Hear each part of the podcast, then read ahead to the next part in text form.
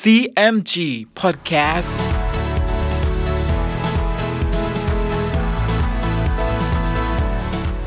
สวัสดีครับคุณผู้ฟังขอต้อนรับเข้าสู่ CMG Podcast กับผมดรพนการธานนท์นะครับ เรายังอยู่กับเรื่องราวของสามก๊ก ผ่านหนังสือเรื่องสามก๊ก Romance of the Three Kingdoms ฉบับย่อ เรียบเรียงโดย สาระบุญคง เดินทางมาถึง EP ที่ 49 มาติดตามกันต่อนะครับว่า ในตอนนี้จะเกิดเหตุวุ่นวายอะไรอีกบ้าง ติดตามได้ใน CMG Podcast วันนี้ครับ ตอน จิวยี่ได้ลมสลาตัน ฝ่ายโจโฉครั้นเสียความคิดแลลูกเกาทัน ก็มีความอับปยศไม่สบายเลยซุนฮิวจึงว่าแก่โจโฉว่า บัดนี้จิวยี่กับคงเบ้งมีสติปัญญาเป็นอันมาก ซึ่งเราจะรบพุ่งเอาชนะนั้นเห็นขัดสน ขอให้ท่านแต่งทหารทำเป็นหนี เข้าไปเกลี้ยกล่อมอยู่ในกองทัพจิวยี่ ให้คิดอ่านเป็นไส้ศึก เราจึงจะทำการรบพุ่งได้ถนัด โจโฉเห็นชอบด้วย จึงว่า ท่านจะเห็นผู้ใด ซึ่งจะอาสาทำการทั้งนี้ได้ ซุนฮิวจึงว่า ท่านฆ่าชัวมอเสีย ยังแต่ชัวตงชัวโฮ ผู้น้องซึ่งเป็นทหารเลวอยู่ ท่านจงเอาตัวมาพูดให้มีน้ำใจ แล้วให้ทำเป็นหนีเข้าไปเกลี้ยกล่อมจิวยี่ เห็นจิวยี่จะไม่มีความสงสัย เห็นด้วยว่า ชัวตง ชัวโฮ เจ็บแค้นว่าท่านฆ่าชัวหมอผู้พี่เสีย โจโฉเห็นชอบด้วย จึงให้หาชัวตงชัวโฮเข้ามา แล้วตั้งให้เป็นนายทหาร ให้เงินทองเสื้อผ้าตามสมควร ครั้นอยู่มาวันหนึ่ง โจโฉจึงว่าแก่ชัวตงชัวโฮว่า เราจะจัดแจงทหารให้ท่านทำเป็นหนีเราไปอยู่ด้วยจิวยี่ แม้จิวยี่จะคิดกลศึกประการใด ท่านจงบอกความลับมาให้เรารู้ด้วย ชัวตงกับชัวโฮก็รับคำโจโฉ ครั้นเวลากลางคืน ชัวตงชัวโฮก็ลงเรือ แล้วพาทหารห้าร้อยนายแล่นเรือไปที่ค่ายจิวยี่ ฝ่ายจิวยี่เมื่อชัวตงกับชัวโฮมาอ้อนวอน ขอทำราชการด้วยเช่นนี้แล้ว จิวยี่ก็รู้เท่าทันในกลอุบายของโจโฉ แต่ก็ทำเป็นยินดี แล้วรับชัวตงชัวโฮไว้ทำราชการด้วย โดยให้ไปสังกัดอยู่ในกองทัพของขุนศึกกำเหลง จิวยี่จึงให้กำเหลงมาพบ แล้วกระซิบบอกว่า ซึ่งโชตงชัวโฮมาอยู่ด้วยเรานี้ ใช่จะจริงเหมือนปากว่านั้นไม่ เพราะมิได้เอาครอบครัวมาด้วย เราจะคิดซ้อนกลโจโฉเสีย ซึ่งเราให้บุคคลทั้งสองนี้ ไปสังกัดอยู่ในกองทัพของท่านนั้น จงช่วยดูแลและจับตาดูพวกมันให้ดี เรามีช่องทางเอาชนะโจโฉเมื่อใด ก็จะฆ่าโชตงโชโฮในวันนั้นกำเหลงก็รับคำจิวยี่ แล้วลากลับไปค่าย ครั้นเวลากลางคืน จิวยี่ออกมานั่งคิดราชการอยู่ ขุนศึกอุยกายก็เดินเข้ามาพบ จิวยี่ก็กล่าวกับอุยกายว่า บัดนี้ชัวตงโชโฮมาอยู่ด้วยเรา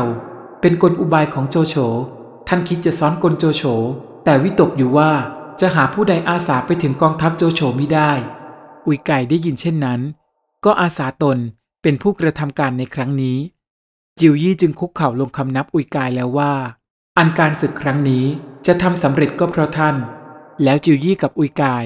ก็ร่วมกันวางแผนการอันสำคัญในครั้งนี้ ครั้นเวลาเช้า จิวยี่ออกราชการ อุยกายก็วิจารณ์แผนการรบของจิวยี่เป็นข้อหยาบช้าต่างๆ จิวยี่ก็ทำเป็นโกรธ และสั่งให้นำตัวอุยกายไปโบยถึง 50 ที ที่ปรึกษาและทหารทั้งปวง ก็เข้าพยุงอุยกายออกไปถึงที่อยู่ และแผลซึ่งถูกโบยนั้น ก็แตกช้ำโลหิตไหล อุยกายสลบไปถึงสามครั้ง คนทั้งปวงก็ร้องไห้ออกมาด้วยความสงสาร เมื่ออุยไกายฟื้นขึ้นแล้ว คนทั้งปวงก็ไปเยี่ยมเป็นอันมาก อุยไกายไม่ได้พูดจาด้วยผู้ใด แต่ทำเป็นขบเคี้ยวฟันทอดใจใหญ่อยู่ ในขณะนั้นพ่องำเต็ก ซึ่งเป็นที่ปรึกษาติวยี่ และเป็นเพื่อนรักกับอุยไกายเข้ามาเยี่ยม อุยไกายก็ขับบ่าไพร่ของตัวออกไปทั้งหมด แล้วเรียกงำเต็กเข้ามาใกล้งำเต็กจึงกล่าวขึ้นว่า จิวยี่ลงโทษท่านเช่นนี้ เราเห็นเป็นกลอุบายสิบส่วน แต่เรารู้เก้าส่วนไม่แจ้งนั้นส่วนหนึ่ง อุยกายจึงว่า จิวยี่ทำเช่นนี้ ก็เพื่อจะซ้อนกลโจโฉ บัดนี้เราพิเคราะห์ดูทหารทั้งปวงในกองทัพ ก็มิได้เห็นผู้ใดจะไว้ใจได้เลย เราเห็นแต่ท่านผู้เดียวมีใจสัตย์ซื่อ เราจึงบอกความลับนี้ แม้ท่านรับอาสา เราจึงจะบอกเนื้อความให้สิ้นงำเต็กจึงบอกว่า เจ้านายก็ได้มีคุณมา ตัวเราบัดนี้ก็มีแต่ชีวิต คิดจะให้ลือชาปรากฏไว้ในแผ่นดิน จะอาสาไปคิดอ่านเล่าลวงโจโฉให้ได้ อุยไกายได้ฟังดังนั้น ก็ค่อยพยุงตัวขึ้นคำนับงำเต็ก แล้วก็เขียนหนังสือเข้าผนึกส่งให้งำเต็ก แล้วว่า ท่านจงรีบไปคิดอ่านให้ได้ราชการของนายเรางำเต็กรับหนังสือมา แล้วก็ลงมาที่อยู่ ครั้นเวลาค่ำจึงแต่งตัวปลอมเป็นชาวประมง ลงเรือน้อยทอดแหไปใกล้หน้าค่ายของโจโฉฝ่ายทหารกองตระเวนของโจโฉ ก็จับตัวของงำเต็กไปให้กับโจโฉ โจโฉจึงถามงำเต็กว่า ท่านมาที่ค่ายของเราด้วยเหตุสิ่งใดงำเต็กก็ตอบว่า จิวยี่มีใจกำเริบ ตีอุยกายผู้เป็นบ่าวเดิมให้ได้ความอัปยศ น้ำใจนั้นพยาบาทจิวยี่อยู่ ครั้นอุยกายจะลอบหนีมาหาท่าน จิวยี่ก็ให้โบยป่วยหนักอยู่ จึงให้ข้าพเจ้าถือหนังสือลักลอบมาหาท่าน หวังจะใคร่แจ้งว่า ท่านจะมีความเอ็นดูหรือไม่ และด้วยตัวต้องถูกลงอาญาเจ็บปวดสาหัสอยู่ จึงให้ข้าพเจ้ามาคำนับแทน โจโฉได้ฟังดังนั้นจึงถามว่า หนังสือซึ่งอุยกายให้มานั้นอยู่ไหนเล่างำเต็กก็ส่งหนังสือของอุยกายให้โจโฉ โจโฉก็รับเอามาฉีกผนึกออกอ่านดู และโจโฉเมื่อรู้เนื้อความในหนังสือนั้นแล้วก็โกรธ อ่านกลับไปกลับมาถึงสิบครั้ง จึงตวาดออกมาว่า จิวยี่คิดกลอุบายตีอุยกาย อุยกายจึงแต่งหนังสือขอเข้ามาเป็นพวกเราดังนี้ หวังจะเยาะเย้ยเราหรือ โจโฉก็สั่งให้ทหารเอาตัวงำเต็กไปฆ่าเสีย ขณะเมื่อทหารคุมตัวงำเต็กไปนั้นงำเต็กก็ไม่ได้เกรงกลัว แต่เงยหน้าขึ้นหัวเราะ โจโฉเห็นดังนั้นก็คิดสงสัย จึงให้ทหารเอาตัวงำเต็กกลับมา แล้วขู่ถามว่า เหตุใดจึงไม่ได้กลัวความตาย กลับหัวเราะเยาะเย้ยดังนี้งำเต็กจึงบอกว่าข้าพเจ้าหัวเราะเยาะความคิดของอุยกาย โดยมิได้รู้จักคนดีแลชั่ว โจโฉจึงถามว่า เหตุใดจึงว่าเช่นนี้ งำเต็กจึงแกล้งตอบว่า ท่านอย่าถามเซาซีไปให้ช้าเลย จะฆ่าเราก็เร่งฆ่าเสีย โจโฉจึงว่า ซึ่งท่านคิดอ่านทำกลอุบายมาลวงเรา เรารู้เกินกว่าความคิดท่านอีก ถ้าท่านจะคิดเล่นชนี้ จงไปลวงเด็กเลี้ยงโคนั่นเถิด ในหนังสือที่มานั้น ถ้าอุยกายกับท่านจะสมัครมาอยู่ด้วยเราโดยสุจริตแล้ว ก็จะมีกำหนดวันคืน ซึ่งจะพาครอบครัวอพยพมาหาเรางำเต็กได้ยินดังนั้นก็หัวเราะแล้วว่า ท่านไม่แจ้งหรือ อันธรรมดาผู้จะหนีเจ้านายไปอยู่กับผู้อื่น ซึ่งจะกำหนดวันคืนมานั้น หามีธรรมเนียมไม่ แม้จะให้กำหนดวันคืนมา เกลือกยังไม่ได้ช่องกัน ครั้นถึงวันกำหนดแล้ว ฝ่ายผู้ซึ่งจะมารับนั้นก็จะเสียการ ทั้งผู้สื่อหนังสือเล่าก็จะได้ความผิดด้วย โจโฉได้ฟังดังนั้นก็ชอบอยู่ ค่อยคลายความโกรธ จึงลุกไปจูงมืองำเต็กขึ้น ไปนั่งที่สมควรแล้วขอขมางำเต็กจึงว่า ซึ่งอุยกายกับข้าพเจ้าตั้งใจมาหาท่านนั้น เหมือนทารกมีความยินดี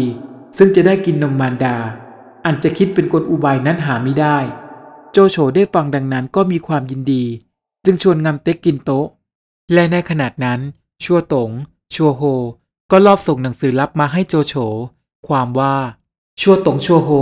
ขอบอกข้อราชการในกองทัพจิวยี่ มาถึงมหาอุปราชให้แจ้ง ด้วยจิวยี่ทำโทษอุยกาย เจ็บปวดเป็นสาหัส ครั้นโจโฉแจ้งในหนังสือนั้นแล้ว เห็นสงครามเต็ก โจโฉมีความยินดีนัก หน้าตานั้นผ่องใสงำเต็กเห็นกิริยาโจโฉนั้นชื่นชมยินดี ก็คิดว่าคงเป็นหนังสือชัวตงชัวโฮ บอกการซึ่งจิวยี่ทำโทษอุยกายมา บัดนี้ต้องคำเรา การทั้งปวงซึ่งคิดไว้ก็จะสำเร็จ โจโฉจึงว่าแก่งำเต็กว่า ท่านเร่งกลับไปบอกเนื้อความแก่อุยกายให้คลายทุกข์ แล้วให้อุยกายกำหนดวันคืนซึ่งจะมาได้นานให้เราแจ้ง เราจะได้จัดทหารไปรับงำเต็กก็รับคำโจโฉ แล้วก็ลงเรือกลับมาหาอุยกายนักค่ายของจิวยี่งำเต็กเล่าเนื้อความซึ่งได้พูดกับโจโฉ และโจโฉสั่งมานั้นให้อุยกายฟังทุกประการ อุยกายได้ฟังดังนั้นก็มีความยินดีนักงำเต็กจึงว่า ข้าพเจ้าจะลาไปนักค่ายกำเหลง ดูกิริยาโชตงโชโฮ จะคิดอ่านประการใดบ้าง อุยกายก็เห็นชอบด้วยงำเต็กก็ลาไปค่ายกำเหลง งำเต็กจึงแกล้งว่ากับกำเหลง หวังจะให้ชัวตงชัวโฮรู้ว่า เมื่อจิวยี่ทำโทษอุยกายอันหาความผิดมิได้นั้น ท่านกับขุนนางทั้งปวงเห็นไม่ชอบ ช่วยอ้อนวอนขอโทษ จิวยี่กลับโกรธตวาดเอาท่าน แล้วว่ากล่าวหยาบช้าให้ท่านได้ความเจ็บอายเป็นอันมาก ข้าพเจ้าก็พลอยมีความแค้นด้วยกำเหลงได้ฟังดังนั้นก็หัวเราะอยู่ ยังไม่ทันจะตอบประการใดพอโชตงโชโฮเดินเข้ามางำเต็กจึงกระยิบตาให้กำเหลง กำเหลงแจ้งในที จึงแกล้งด่าทอจิวยี่ ชั่วตงชั่วโฮ เห็นกิริยางำเต็กกับกำเหลงทำดังนั้น ก็คิดว่ามีความแค้นจะเอาใจออกห่างจิวยี่ จึงแกล้งปาใส่ล่อว่า เรารู้ว่าท่านทั้งสองจะใคร่สมัครไปอยู่ด้วยมหาอุปราช แต่ยังไม่สมความคิด ท่านจึงไม่สบาย เราจะไปบอกจิวยี่งำเต็กได้ฟังดังนั้น ก็ทำหน้าสลดลง ส่วนกำเหลงนั้นทำเป็นโกรธถอดกระบี่ออกแล้วว่า การของเราคิดไว้เป็นความลับ มันจะเอาเนื้อความไปบอกจิวยี่ เราก็จะฆ่ามันเสียก่อน ชั่วตงโชโฮได้ฟังดังนั้นก็ตกใจจึงว่า ท่านอย่าเพิ่งโกรธเลย ข้าพเจ้าจะบอกความจริงให้แจ้งก่อน ซึ่งพวกข้าพเจ้าสมัครมาอยู่กับจิวยี่นี้ ใช่จะตั้งใจมาโดยสุจริตหาไม่ได้ มหาอุปราชแต่งกลอุบาย ให้ทำเป็นหนีเข้ามาเกลี้ยกล่อมจิวยี่ หวังจะได้เนื้อความตื้นลึกหนักเบาในกองทัพจิวยี่ล่อไปบอกให้รู้ จะได้คิดการต่อไป แม้ท่านจะสมัครไปอยู่ด้วยมหาอุปราช เราก็จะพาไปกำเหลงงำเต็กทำเป็นดีใจลุกขึ้นคำนับงำเต็กจึงว่า ตัวเราเองเป็นผู้ล่อไปพบมหาอุปราช มหาอุปราชให้เรากลับมา เอากำหนดวันคืนที่อุยกายจะไปนั้น บัดนี้อุยกายให้เรามาชนกำเหลงกำเหลงงำเต็ก จึงชวนชัวตงโชโฮกินโต๊ะถ้อยทีถ้อยปรึกษากันไปมา ครั้นกินโต๊ะแล้ว ชัวตงโชโฮก็ลามาที่อยู่ แล้วให้คนสนิทรอบหนังสือไปแจ้งให้โจโฉได้ทราบว่า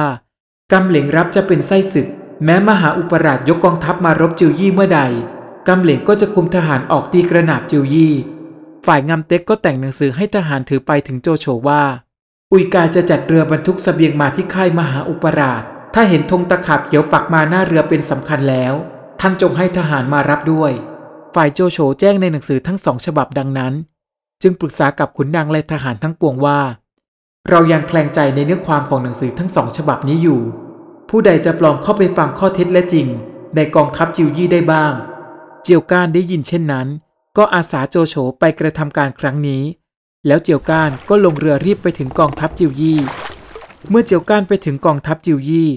ทหารจึงเอาเนื้อความไปบอกแก่จิวยี่ว่า เจียวก้านจะเข้ามาพบ ฝ่ายจิวยี่ได้ทราบเช่นนี้ก็ยินดี แล้วคิดแต่ในใจว่า เจียวก้านมาหาเราครั้งนี้ อันการของเราที่คิดไว้นั้นก็จะสำเร็จเพราะเจียวก้านจิวยี่จึงสั่งให้ทหารกลับออกไปบอกเจียวก้านว่า เรายังนอนอยู่ ทหารนั้นก็ออกไปบอกเจียวก้านตามคำจิวยี่สั่ง เจียวก้านก็คอยอยู่นอกค่าย ฝ่ายจิวยี่จึงให้หาโลซกแล้วสั่งว่า บัดนี้เจียวก้านมาลวงหวังจะดูเหตุการณ์หนักเบาในกองทัพเรา เราจะแกล้งให้เอาตัวเจียวก้านไปขังไว้ ท่านจงไปอ้อนวอนบางทอง ให้พูดจากับเจียวก้านให้เป็นไมตรีกันเข้าไว้ เห็นเจียวก้านจะพาบางทองหนีไปหาโจโฉ ให้บางทองคิดอ่านลวงโจโฉ ให้เอาโซ่ร้อยเรือรบเสียจงสิ้น เราจึงจะได้เอาเพลิงเผาเสียทั้งกองทัพเรือ โลซกก็ลาไปบอกแก่บางทองตามคำจิวยี่สั่งทุกประการ แล้วจิวยี่จึงให้ทหารออกไปรับเจียวก้าน จิวยี่นั้นทำเป็นโกรธเจียวก้าน จึงว่าครั้งที่แล้วท่านบังอาจลักเอาจดหมายของเราไปจนเสียการ แม้เราไม่คิดว่าได้เป็นเพื่อนรักกันมาแต่ก่อน ก็จะให้ตัดศีรษะเสีย วันนี้เราจะขังท่านไว้ก่อน ถ้าเรากำจัดโจโฉได้เมื่อใดจึงจะปล่อยตัว จิวยี่ก็สั่งให้ทหารเอาตัวเจียวก้านไปคุมไว้ แล้วก็เดินเข้าไปข้างใน ทหารสองคนจึงเอาตัวเจียวก้านไปคุมไว้ณวัดบนเนินเขา เรื่องราวกำลังสนุกเลยนะครับ แล้วจิวยี่ก็เอาเจียวก้านไปขังไว้ตามอุบาย ในอีพีหน้ามาร่วมลุ้นกันต่อว่า เจียวก้านจะต้องเจอกับอะไรอีกบ้าง ติดตามได้ใน CMG Podcast EP หน้าสำหรับวันนี้ สวัสดีครับ